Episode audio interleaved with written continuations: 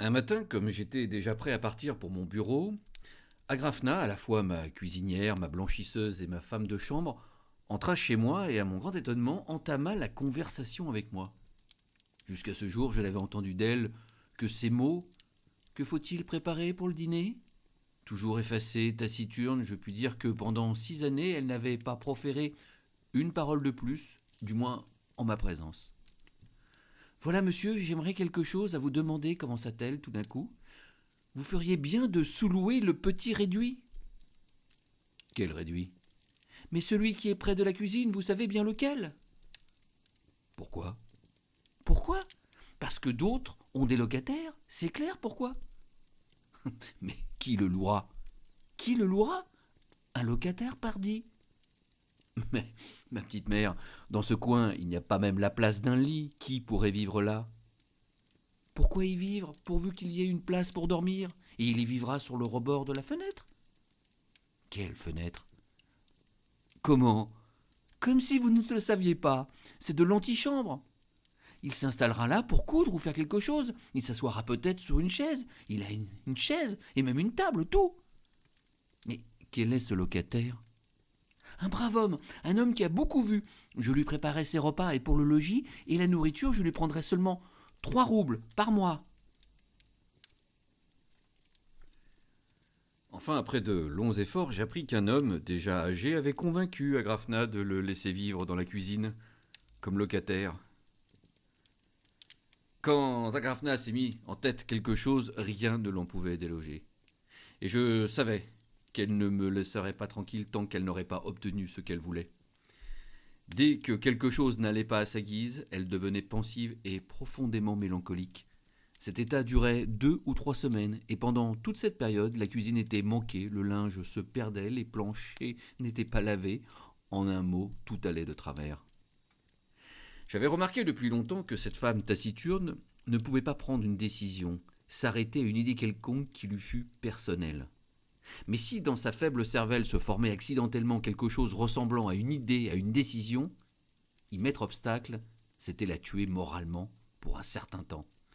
C'est pourquoi, aimant par-dessus tout ma tranquillité, je consentis aussitôt. A-t-il au moins des papiers, un passeport ou quelque chose? Comment donc? Sans doute, il a tout. C'est un brave homme qui a beaucoup vu. Il a promis de payer trois roubles. Le lendemain, dans mon modeste logis de célibataire, parut un nouveau locataire. Je n'en étais pas fâché. J'étais même content. En général, je vis dans l'isolement presque en reclus. J'ai peu de connaissances, je sors rarement. Depuis dix ans que je vis en ermite, je suis habitué à l'isolement. Mais dix, quinze ans et peut-être plus de la même solitude avec la même agrafna dans le même logement de garçon, c'est évidemment une perspective assez incolore. Un être de plus, un homme paisible, c'était donc, vu les circonstances, un présent du ciel. Agrafna n'avait pas menti, mon locataire était bien l'homme qui a beaucoup vu. Son passeport mentionnait qu'il était soldat libéré. Mais même sans le passeport, je l'eusse deviné au premier coup d'œil. C'est facile à reconnaître. Astafi Ivanovitch, mon locataire, était un brave homme et nous nous sommes tout de suite entendus. Ce qui surtout m'était agréable, c'est que Astafi Ivanovitch racontait très bien surtout les aventures auxquelles il avait été directement mêlé. Dans ma pauvre et monotone existence, pareil narrateur était un trésor. Une fois, il me raconta précisément une de ces histoires, et son récit produisit sur moi une réelle impression. Voici à quelle occasion il me la conta.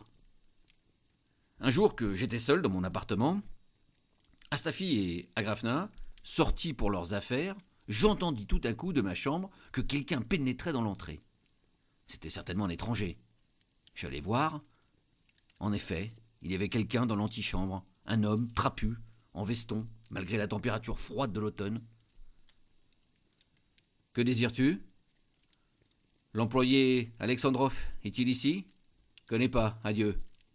Comment donc Le portier m'a dit qu'il demeure ici, prononça le visiteur en se retirant prudemment vers la porte. Va, va, va, mon ami, va. Le lendemain, après le dîner, pendant qu'Astafi Ivanovitch m'essayait une redingote qu'il me réparait, quelqu'un pénétra de nouveau dans l'antichambre. J'ouvris la porte. L'individu de la veille, sous mes yeux, décrocha tranquillement du porte-manteau mon par-dessus, le mit sous son bras et s'élança dehors.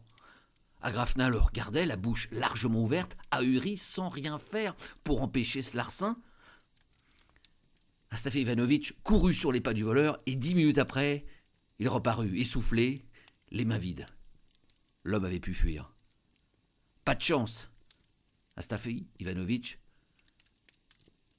Encore heureux qu'il nous ait laissé mon paletot sans quoi nous serions frais. Il m'aurait bien arrangé, le voleur. Astafi Ivanovitch avait été tellement frappé de ce qui venait de se passer qu'en le regardant, j'en oubliais le vol. Il ne pouvait s'en remettre. À chaque instant, il abandonnait son travail et recommençait à dire, comme tout cela était arrivé, qu'il était là et que sous ses yeux, à deux pas de lui, on avait volé le par-dessus et que le voleur s'était si bien pris qu'on n'avait pas même pu le rattraper. Ensuite, il reprenait son ouvrage qu'il quittait bientôt, Enfin, il alla chez le portier recommencer son récit, lui reprocher que de pareilles choses puissent se passer dans sa cour. Après quoi, il revint auprès d'Agrafna et à son tour la réprimanda, puis il se mit au travail en marmonnant entre ses dents comme tout cela était arrivé. Il était ici, moi là, et sous mes yeux, à deux pas. Il a pris le par-dessus, etc. En un mot, Astafi Ivanovitch était complètement bouleversé. On nous avait bien roulé. Astafi Ivanovitch lui dis-je, le soir, en lui donnant un verre de thé. Je désirais l'amener à redire encore l'histoire du par-dessus volé qui, d'avoir été si souvent répétée et à cause de la sincérité profonde du narrateur, commençait à devenir comique. On nous a roulé, monsieur. Je suis furieux, bien que ce ne soit pas mon paletot qui l'ait pris. Pour moi, il n'y a pas pire vipère que le voleur. Un autre prend un crédit, mais celui-ci vole ton travail, ta sueur, ton temps, la crapule. Fa, je ne peux plus y penser. Ça me met en rage. Comment, monsieur, vous ne regrettez pas votre propre bien? Mais si, Astafi Ivanovitch, on aimerait mieux voir brûler les choses que de les laisser à un voleur. Vraiment, on n'en a pas le désir. Quel désir? Cependant, il y a voleur et voleur. Ainsi, moi, monsieur, il m'est arrivé de tomber sur un voleur honnête. Comment honnête un voleur peut-il être honnête? Sans doute, monsieur, un voleur honnête, à vrai dire, il n'en existe pas. J'ai seulement voulu dire qu'il me semblait que c'était un honnête homme et il a volé. On a eu pitié de lui. Et comment cela est-il arrivé? C'était il y a deux ans, monsieur. À cette époque, je suis resté sans place, presque une année. Dans ma dernière place, je m'étais lié avec un malheureux, un homme déchu. Nous nous étions rencontrés dans un débit. C'était un ivrogne, un fainéant, il avait servi quelque part, mais depuis longtemps on l'avait chassé à cause de son ivrognerie. C'était un malheureux. Il était vêtu, Dieu sait comment, parfois on se demandait s'il avait une chemise sous son paletot. Tout ce qui lui tombait sous la main, il le dépensait à boire. Mais il n'était pas tapageur, il avait un caractère doux, affectueux, bon, et puis pas du tout tapeur. Il avait honte. Seulement on voyait bien que le malheureux voulait boire, et on le régalait. C'est comme ça que je me suis lié avec lui, c'est-à-dire qu'il s'est cramponné à moi. Moi, ça m'était bien égal ce qu'il était, il s'attachait comme un chien. Tu vas là-bas, il te suit, nous n'étions vus qu'une seule fois. D'abord, il fallut lui laisser passer la nuit, bon, je l'ai laissé. Je vois que son passeport est en règle, ça va. Le lendemain, il a fallu encore lui laisser passer la nuit. Le troisième jour, il demeura toute la journée sur le rebord de la fenêtre, et le soir, il resta couché. Eh bien, pensais-je, voilà qu'il s'est accroché à moi, il va falloir lui donner à boire et à manger et encore le coucher. Moi, un pauvre homme et un fainéant, s'y accroche. Avant moi, il avait fait la même chose avec un employé, il s'était cramponné à lui, ils buvaient ensemble. Mais l'employé était mort de je ne sais trop quoi. Il s'appelait Emelian, Emelian Illich. Je pense, je pense, comment faire avec lui? Le chasser C'est dur, il est si misérable, un homme déchu que c'en est effrayant. Et lui, silencieux, ne demande rien. Il reste assis et te regarde seulement dans les yeux comme un chien. Voilà ce que la boisson peut faire d'un homme. Je pense. Comment lui dire Va-t'en, Emiliane, tu n'as rien à faire ici, tu n'es pas bien tombé, bientôt je n'aurai plus moi-même de quoi manger, alors comment puis-je te garder en pension? Et je pense Qu'est-ce qu'il fera quand je lui dirai cela? Et je n'imagine le regard qu'il posera sur moi quand il entendra ces paroles, je le vois restant assis, longtemps sans rien comprendre. Ensuite, quand il aura compris, il se lèvera du rebord de la fenêtre, prendra son mouchoir, que je vois encore, un mouchoir à carreaux rouges déchiré, dans lequel il mettait Dieu sait quoi et portait toujours avec lui. Après, il ajustera son paletot pour s'y loger confortablement, avoir chaud et masquer les trous. Il était délicat, et ensuite il aurait ouvert la porte. Il serait sorti sur l'escalier, des larmes plein les yeux. Non, il ne faut pas que l'homme se perde, j'ai eu pitié. Et après, je pense encore. Et moi, comment ferais-je? Attends, Emiliane, tu ne resteras pas longtemps chez moi. Bientôt, je partirai d'ici et tu ne me retrouveras pas. Eh bien, monsieur, nous sommes partis. Mon maître, Alexandre Filemonovitch, depuis, il est mort. Monsieur, que Dieu l'ait en sa garde, me dit Je suis très content de toi, Staffy. Quand nous reviendrons de la campagne, nous ne t'oublierons pas, nous te reprendrons. Moi, j'étais chez eux, maître d'hôtel. C'était un brave homme, mais il est mort la même année.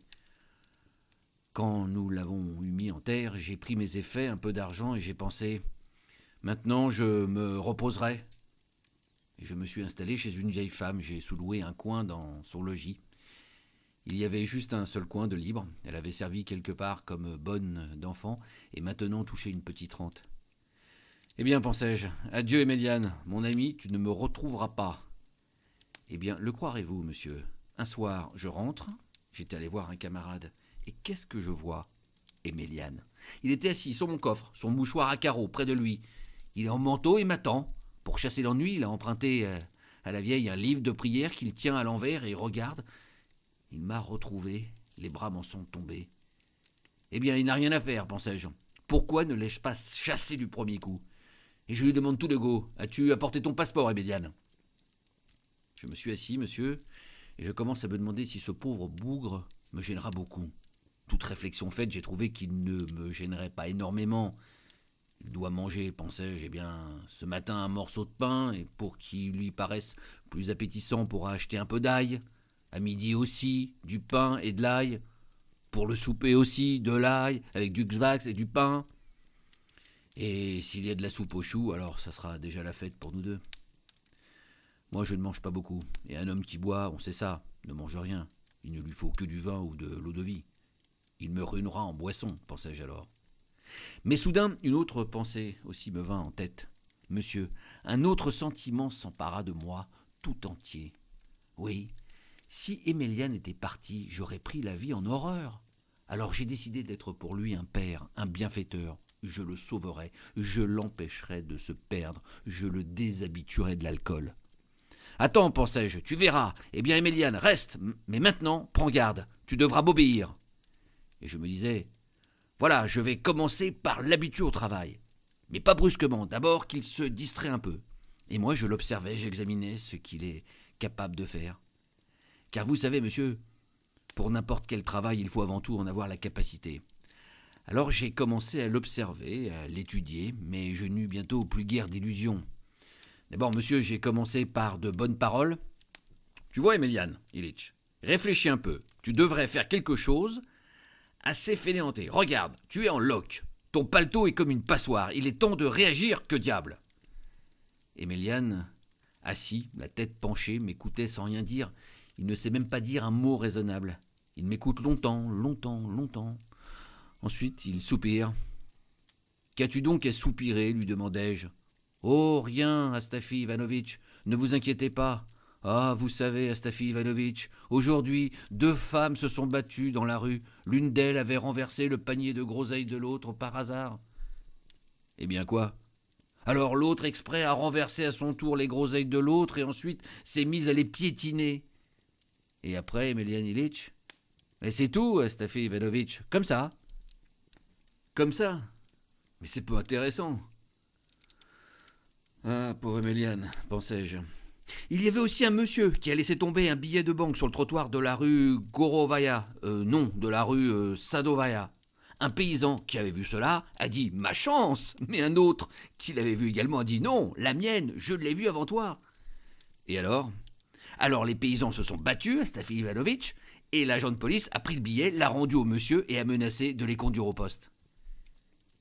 Eh bien, quoi? Qu'y a-t-il là d'intéressant? Mais rien, Astafi Ivanovitch. Les gens ont bien ri. Ah, Emiliane, tu as vendu ton âme pour un sou. Sais-tu ce que je te dirais? Quoi, Stafi Ivanovitch? Prends une occupation quelconque. Vraiment, fais quelque chose. Pour la centième fois, je te le répète. Aie pitié de toi. Mais quel travail prendre, Astafi Ivanovitch? Je ne sais pas ce que je pourrais faire et personne ne voudra de moi. Et pourquoi as-tu été chassé du service, hein, Emilienne Parce que tu bois. À propos, Astafi Ivanovitch, Vlas, le sommelier, on l'a appelé aujourd'hui au bureau. Et pourquoi l'a-t-on appelé? Ça, je n'en sais rien, Astafi Ivanovitch, mais si on l'a appelé, c'est qu'il le fallait. Ah, pensais-je, nous sommes perdus ensemble, Emilienne. C'est Dieu qui nous a punis pour nos péchés. Que faire d'un être pareil? Seulement, c'était un garçon rusé, il m'écoutait, mais à la fin, cela finissait par l'assommer. Aussitôt, dès qu'il me voit de mauvaise humeur, il prend son par-dessus et disparaît sans trace. Toute la journée, il erre quelque part et rentre le soir complètement ivre. Qui lui donnait à boire Où prenait-il l'argent Dieu seul le sait. Ce n'est pas ma faute. Non, lui dis un jour, Emilian Illich, assez boire, tu entends Assez si tu rentres ivre encore une fois, tu passeras la nuit sur l'escalier, je ne te laisserai pas entrer. Le lendemain, Emilian resta à la maison. Le surlendemain aussi. Mais le troisième jour, de nouveau, il disparut. J'attends, j'attends, il ne rentre pas. À vrai dire, je commençais d'être inquiet et j'avais pitié de lui. Qu'ai-je fait, pensais-je? Je lui ai fait peur et où est-il allé maintenant, le malheureux Il ne reviendra peut-être plus jamais, oh mon Dieu la nuit passe, il ne vient pas, le matin je sors, je vais dans le vestibule, je regarde. Il est couché là. Il est couché, la tête appuyée sur la première marche de l'escalier, il est presque gelé. Qu'as-tu, Éméliane Seigneur Dieu, où étais-tu? Comment es-tu ici?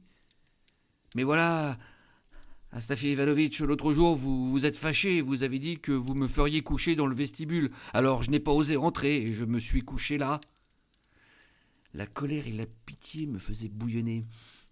Mais Méliane, lui dis-je, tu pouvais trouver un autre emploi que de garder l'escalier. Quel autre emploi, Stafi Ivanovitch?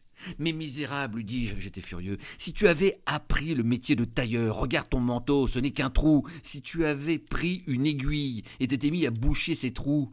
Ah, l'ivrogne misérable Eh bien, messieurs, il a pris une aiguille.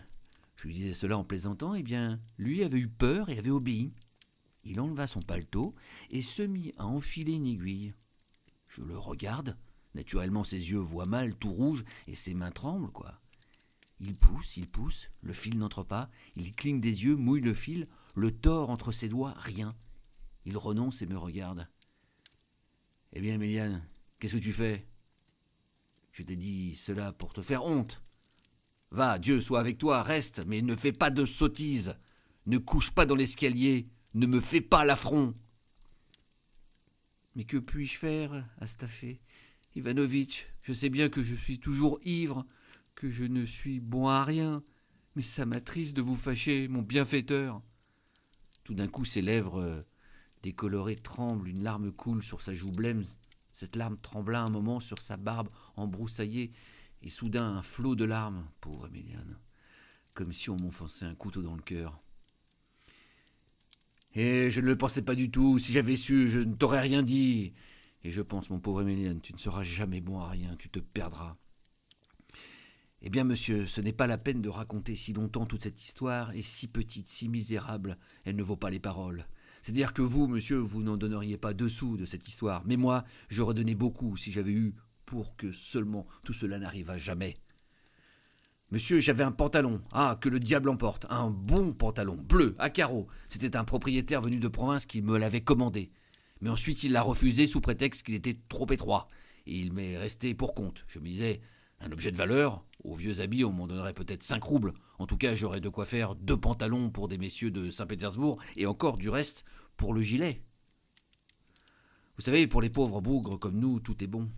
Mais voilà qu'à cette époque, Éméliane tomba dans une sorte de marasme. Je regarde, il ne boit pas un jour, deux jours. Le troisième, il est tout à fait anéanti. Ça fait pitié. Moi, je pensais, eh bien, mon cher, tu vas peut-être euh, rentrer dans la voie du Seigneur. Tu as écouté la raison et dit basta. Voilà, monsieur, où nous en étions. Là-dessus, arriva une grande fête. Je suis allé au Vêpres. Quand je rentrai à la maison, je trouva mon Éméliane sur le rebord de la fenêtre, ivre-mort. Il était là, ce de l'inné. Ah, pensais-je, ça y est, mon garçon. Je suis allé chercher quelque chose dans le coffre, je regarde, pas de pantalon. Je cherche partout, rien. Quand après avoir fouillé partout, je dus constater qu'il n'était plus là, ce fut comme si on m'avait donné un coup de couteau dans le cœur. Je courus chez la vieille et l'accablai de reproches. Mais à Émiliane, bien que son ivresse constituât une preuve contre lui, je ne dis rien. Non, me dit la vieille, que Dieu te garde, mon cavalier. Qu'ai-je besoin de ton pantalon? Est-ce que je pourrais le porter? L'autre jour, précisément, un homme m'a volé une jupe. C'est-à-dire, je n'en sais rien. Qui est venu? demandai-je. Mais personne, dit-elle, je suis resté tout le temps ici. Emilia Milic est sorti, puis il est revenu. Voilà, il est assis, interroge-le. Emiliane, dis-je, est-ce que tu n'aurais pas pris mon pantalon neuf? Tu sais bien, celui qu'on a fait pour le propriétaire Non, Astafi Ivanovitch, je ne l'ai pas pris. Qu'est-ce que cela veut dire? De nouveau, je me mets à chercher. Rien, Emilium est toujours là, assis, se balance. J'étais assis comme ça, monsieur, devant lui, sur le coffre, et tout d'un coup, j'ai regardé sur son côté. Lui, pensai-je. Le cœur me brûlait, je suis devenu rouge à ce moment-là. Emilian aussi me regarda. Non, Astafi Ivanovitch, commença-t-il, je n'ai pas pris votre pantalon. Vous pensez peut-être que. que. que. que mais moi, je ne l'ai pas pris. Mais où est-il passé, Emelian non, Astafi Ivanovitch, je ne l'ai pas vu. Quoi, Emelian Alors il s'est perdu tout seul. Peut-être, Astafi Ivanovitch. Après cela, je me suis levé, je me suis approché de lui, puis j'ai allumé la lampe et je me suis mis au travail. Je réparais le gilet d'un employé qui logeait au-dessous de nous, et mon cœur battait, ma poitrine me brûlait. Emelian sentit que la colère me gagnait. L'homme sent le mal venir de loin comme l'oiseau du ciel sent l'orage. Savez-vous, Astafi Ivanovitch, commença Emelian? Sa voix tremblait aujourd'hui. Antip Prorovitch s'est marié avec la femme du cocher, qui est mort récemment. Je le regardais, probablement avec colère. Il comprit, se leva, s'approcha du lit et se mit à chercher quelque chose. Je regarde, il fouille longtemps, et en même temps. Marmotte. Euh, non, non, non, non, où a-t-il pu disparaître? J'attends ce qui va se passer. Méliane se glisse sous le lit, je n'y tiens plus. Pourquoi diable, Emelian Ilitch, vous traînez-vous ainsi sur les genoux dis-je? Je cherche si le pantalon ne serait pas là, je regarde, il est peut-être tombé dans le fond. Mais monsieur, de dépit je l'appelais monsieur, pourquoi donc prendre tant de peine pour un pauvre homme comme moi et vous fatiguer les genoux? Mais Astafi Ivanovitch, moi je, je rien peut-être le trouvera-t-on quelque part en cherchant bien? Mais, Écoute, Emelian Ilitch, dis-je. Quoi, Astafi Ivanovitch? Tu l'as peut-être tout simplement volé, comme un brigand, et un voleur pour me remercier. C'est vous dire, monsieur, combien j'étais en colère de le voir se traîner à genoux sur le parquet. Non, Astafi Ivanovitch il restait couché sous le lit, il resta longtemps. Ensuite, il sortit, je le regarde. Il est blanc comme un linge. Il se leva, s'assit près de moi sur le rebord de la fenêtre et resta ainsi une dizaine de minutes. Non, Astafi Ivanovitch, fit-il, et tout d'un coup, il se leva, et je le vois encore, s'approcha triste comme un péché. Non, Astafi Ivanovitch, je n'ai pas pris votre pantalon. Il frissonne, se frappe la poitrine, sa voix tremble, il commence à me faire peur. Eh bien, Emelian Ilitch, n'en parlons plus, pardonne-moi si, comme un sot, je vous ai fait des reproches à tort, et le pantalon que le diable emporte, nous n'en mourrons pas. Grâce à Dieu, nous avons des bras, nous n'irons pas voler, et nous ne mendirons pas à un étranger, un pauvre homme, nous gagnerons notre pain. Emelian m'écoutait debout devant moi. Après, il s'assit. Il resta ainsi toute la soirée sans bouger. J'étais déjà couché qu'il était encore assis à la même place. C'est seulement le matin que je vis qu'il s'était allongé sur le plancher, nu, enveloppé dans son paletot. Il n'était même pas venu se coucher sur le lit. Eh bien, monsieur, à dater de ce moment, je ne l'ai plus aimé. Même le premier jour, je le haïssais. C'était comme si mon fils m'avait volé, et encore m'insultait. Ah pensais-je, et Méliane, et. Et lui, monsieur, pendant deux semaines, ne cessa de boire, c'est-à-dire qu'il était devenu comme enragé, tout à fait alcoolique. Dès le matin, il sort et rentre tard dans la nuit. Pendant deux semaines, je n'entendis pas un mot de lui. Probablement que lui-même était tourmenté par la douleur. Alors il cherchait à s'étourdir. Enfin, assez. Il cessa de boire. Il avait sans doute dépensé tout ce qu'il avait. De nouveau, il s'installe sur le rebord de la fenêtre. Je me rappelle qu'il resta assis silencieux pendant trois jours entiers. Une fois, je regarde. Il pleure. Oui, monsieur, il pleure. Et comment? C'était comme une fontaine, monsieur. Comme si lui-même ne sentait pas couler ses larmes. Mais c'est pénible. Je de le voir, un homme âgé, un vieillard, comme Emilian, pleurer de douleur. Qu'as-tu, Éméliane lui dis-je. Il tremblait de tout son corps depuis l'histoire du pantalon. C'était la première fois que je lui adressais la parole. Rien, Astafi Ivanovitch. Dieu te garde, Éméliane, que tout soit perdu. Mais pourquoi restes-tu assis comme un hibou? Il me faisait de la peine. Comme ça, Stafi Ivanovitch, ce n'est pas ça. Je veux prendre un travail quelconque. Quel travail, Emelian Ilitch N'importe lequel. Peut-être trouverai-je un emploi quelconque. Comme auparavant, je suis allé déjà chez Fedosei Ivanovitch. Ce n'est pas bien d'être à votre charge, Stafi Ivanovitch. Peut-être quand j'aurai trouvé un emploi, je vous rendrai tout. Alors je vous rendrai tout. Et votre pain, je vous le paierai. Assez, Emelian, assez. C'est passé, n'en parlons plus. Que le diable l'emporte. Vivons comme auparavant. Non, Astafi Ivanovitch, peut-être vous, toujours, mais je n'ai pas pris votre pantalon. Eh bien, c'est entendu, que Dieu te garde, Emiliane. Non, Astafi Ivanovitch, évidemment, je ne peux plus vivre chez vous. Pardonnez-moi, Astafi Ivanovitch. Mais Dieu te garde, te dis-je. Qui te chasse d'ici? Pas moi Non, mais ce n'est pas convenable que je vive comme ça chez vous, Astafi Ivanovitch. Mieux vaut m'en aller. En un mot, voilà qui s'est offensé et répète toujours la même chose. Je le regarde, en effet, il se lève et commence à endosser son par-dessus. Mais où vas-tu, Emilian Ilitch Voyons, écoute, où vas-tu? Non, Astafi Ivanovitch, adieu, ne me retenez pas. Et de nouveau, il se met à pleurer. Je m'en vais, Astafi Ivanovitch, vous n'êtes plus comme autrefois. Comment? Pas comme autrefois. C'est toi qui es devenu bête comme un enfant. Seul tu périras, Emilian Ilitch. Non, Astaf Ivanovitch, maintenant quand vous sortez, vous fermez votre coffre, et moi je vois ça, et je pleure. Non, laissez-moi partir, ça vaut mieux, Astaf Ivanovitch, et pardonnez-moi si je vous ai offensé. Eh bien, monsieur, il est parti. J'attends un jour, un autre, et je pense il rentrera ce soir. Non, voilà, le troisième jour, personne. J'ai eu peur. L'angoisse me saisit, je ne bois ni ne mange, je ne dors pas, j'étais complètement désarmé. Le quatrième jour, je suis allé le chercher. J'ai fait tous les débits, je demandais s'il ne s'était pas égaré, il est peut-être tombé ivre-mort quelque part, et gît maintenant comme une poutre pourrie.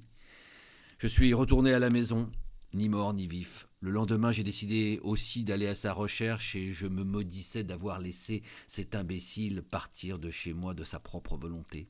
Mais presque à l'aube du cinquième jour, c'était la fête, la porte grince. Que vois-je? Éméliane. C'est lui qui rentre, tout bleuâtre, les cheveux sales, comme s'il avait dormi dans la rue, maigre comme un clou. Il ôte son paletot, s'assoit sur mon coffre et me regarde. J'étais heureux, mais en même temps une sorte d'angoisse m'étreignait l'âme encore pire qu'auparavant. C'est-à-dire, monsieur, que s'il m'était arrivé à moi quelque chose de pareil, j'aurais préféré crever comme un chien plutôt que de revenir. Émélienne lui était revenue. Naturellement, c'est pénible de voir un homme dans une pareille situation. Je me suis mis à le consoler, à le dorloter.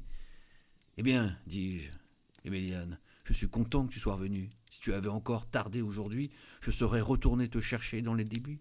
As-tu mangé? J'ai mangé, Astafi Ivanovitch. Est-ce bien vrai? Tiens, mon ami, il reste un peu de soupe d'hier, c'est du bouillon, et voilà du pain et de l'ail. Mange Ça n'est jamais trop. Je l'ai servi, et alors je me suis aperçu qu'il n'avait pas mangé depuis trois jours. Si grand était son appétit. En un mot, c'était la faim qui l'avait forcé à revenir. Je me suis attendri. Je le regarde, je pense. J'irai au débit, je leur apporterai un peu de vin et nous ferons la paix une bonne fois. Assez, je n'ai plus de colère contre toi, Emilian. J'ai apporté du vin. Voilà, Emilian Illich, buvons un peu pour la fête. Veux-tu boire du vin? C'est sain Il tendit la main avec avidité. Il tenait déjà le verre, mais soudain il s'arrêta. Je regarde, il prend le verre et le porte à sa bouche. Le verre tremblait dans sa main. Non Il le replace aussitôt sur la table. Quoi, Emilienne? Non, c'est-à-dire, Astafi Ivanovitch. Quoi? Tu ne veux pas boire. Mais moi, Astafi Ivanovitch, je ne boirai plus. Quoi? Tu veux tout à fait cesser de boire, Emilienne? Ou c'est seulement pour aujourd'hui? Il se tue, je regarde, il appuie sa tête dans ses mains. Eh bien, Serais-tu malade, Emiliane Oui, je, je, ne me sens pas bien. Je l'ai mis au lit, je regarde. En effet, ça va mal, sa tête est brûlante, il a la fièvre. Je restais près de lui toute la journée. La nuit fut encore plus mauvaise. Je fis un mélange de xaf, et du beurre et de l'ail, et j'y ajoutai de petits morceaux de pain. Tiens, dis-je, mange un peu, ça ira peut-être mieux. Il hocha la tête. Non, dit-il, aujourd'hui je ne mangerai pas. Je lui préparai du thé. Ma vieille était déjà très fatiguée, ça ne va pas mieux, décidément. Ça ne va pas, pensai-je. Le troisième jour, je suis allé chercher un médecin. J'avais un médecin, un certain Kostopafov, que je connaissais autrefois quand je travaillais chez Bosso Maguenin. J'avais fait sa connaissance, il m'avait soigné. Le médecin vint, l'examina. Oui, dit-il, il va mal. Ce n'est pas la peine de venir me chercher, mais on peut tout de même lui donner une poudre. Ma foi, je ne lui ai pas donné de poudre, et cependant on était déjà au cinquième jour. Il était couché, là, devant moi, et touché à sa faim. J'étais assis sur le rebord de la fenêtre, mon ouvrage à la main. La vieille allumait le poêle. Tous trois étions silencieux. Mon cœur se fendait en le regardant. C'était comme si j'enterrais mon propre fils. Je savais qu'il me regardait. Depuis le matin, je sentais qu'il voulait me dire quelque chose, mais n'osait pas. Enfin, moi aussi je le regarde. Je lis dans les yeux du malheureux une telle angoisse. Il ne me quitte pas des yeux. Mais quand il s'aperçut que je le regardais, il détourna son regard. Astafi Ivanovitch. Quoi, Emiliane Si par exemple on vendait mon par-dessus, est-ce qu'on en donnerait beaucoup? Ma foi, je, n'en sais rien, Emiliane. On en donnerait peut-être euh, trois roubles. trois roubles. Et si on avait voulu le vendre, monsieur, on n'en aurait rien donné. On aurait pensé qu'on se moquait de vouloir vendre une saleté pareille. Je lui disais ça seulement pour le consoler. Et moi, Astafi Ivanovitch, j'avais pensé qu'on on en donnerait sûrement trois roubles. Il est en drap, Astafi Ivanovitch. Comment pouvez-vous douter qu'on en donnerait trois roubles? Je ne sais pas, Emilian Ilitch, dis-je. Mais si tu veux le vendre, dans ce cas, bien entendu, il faut demander au moins trois roubles. Après un court silence, Emelian m'appela de nouveau. Astafi Ivanovitch Quoi, Emelian? Quand je serai mort, vendez mon par-dessus. Ce n'est pas la peine de m'ensevelir avec, je, resterai sans. Le par-dessus, c'est quelque chose qui a de la valeur, on peut retirer du profit. Mon cœur, monsieur, se serrait de telle façon que je ne saurais dire. Je vois venir l'angoisse d'avant la mort. De nouveau, nous nous sommes tus. Une heure se passa ainsi, je le regardais, il me regarda aussi et quand nos regards se rencontrèrent de nouveau, il baissa les yeux. Si tu voulais boire un peu d'eau, Emelian Ilitch. Oui. Donnez-moi, Astafi Ivanovitch, que Dieu vous bénisse. Je lui donnai à boire. Il but. Je vous remercie, Astafi Ivanovitch, dit-il. Voulez-vous encore quelque chose, Emelian non, Astafi Ivanovitch, rien. seulement. Quoi? Seulement. Quoi donc, Emelian Le pantalon. C'est-à-dire. C'est moi qui, l'ai pris, Astafi Ivanovitch.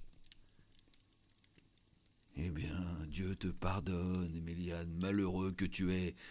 Dors en paix. Et moi, monsieur, la respiration me manquait, des larmes coulaient de mes yeux. Je me suis détourné. Astafi Ivanovitch. Je regarde Emelian. Veut parler, il fait des efforts, remue les lèvres. Soudain, il est devenu tout rouge, me regarde. Et tout d'un coup, je vois qu'il devient pâle. Pâle. Tout blême. Il rejeta en arrière sa tête respira profondément et rendit son âme à Dieu.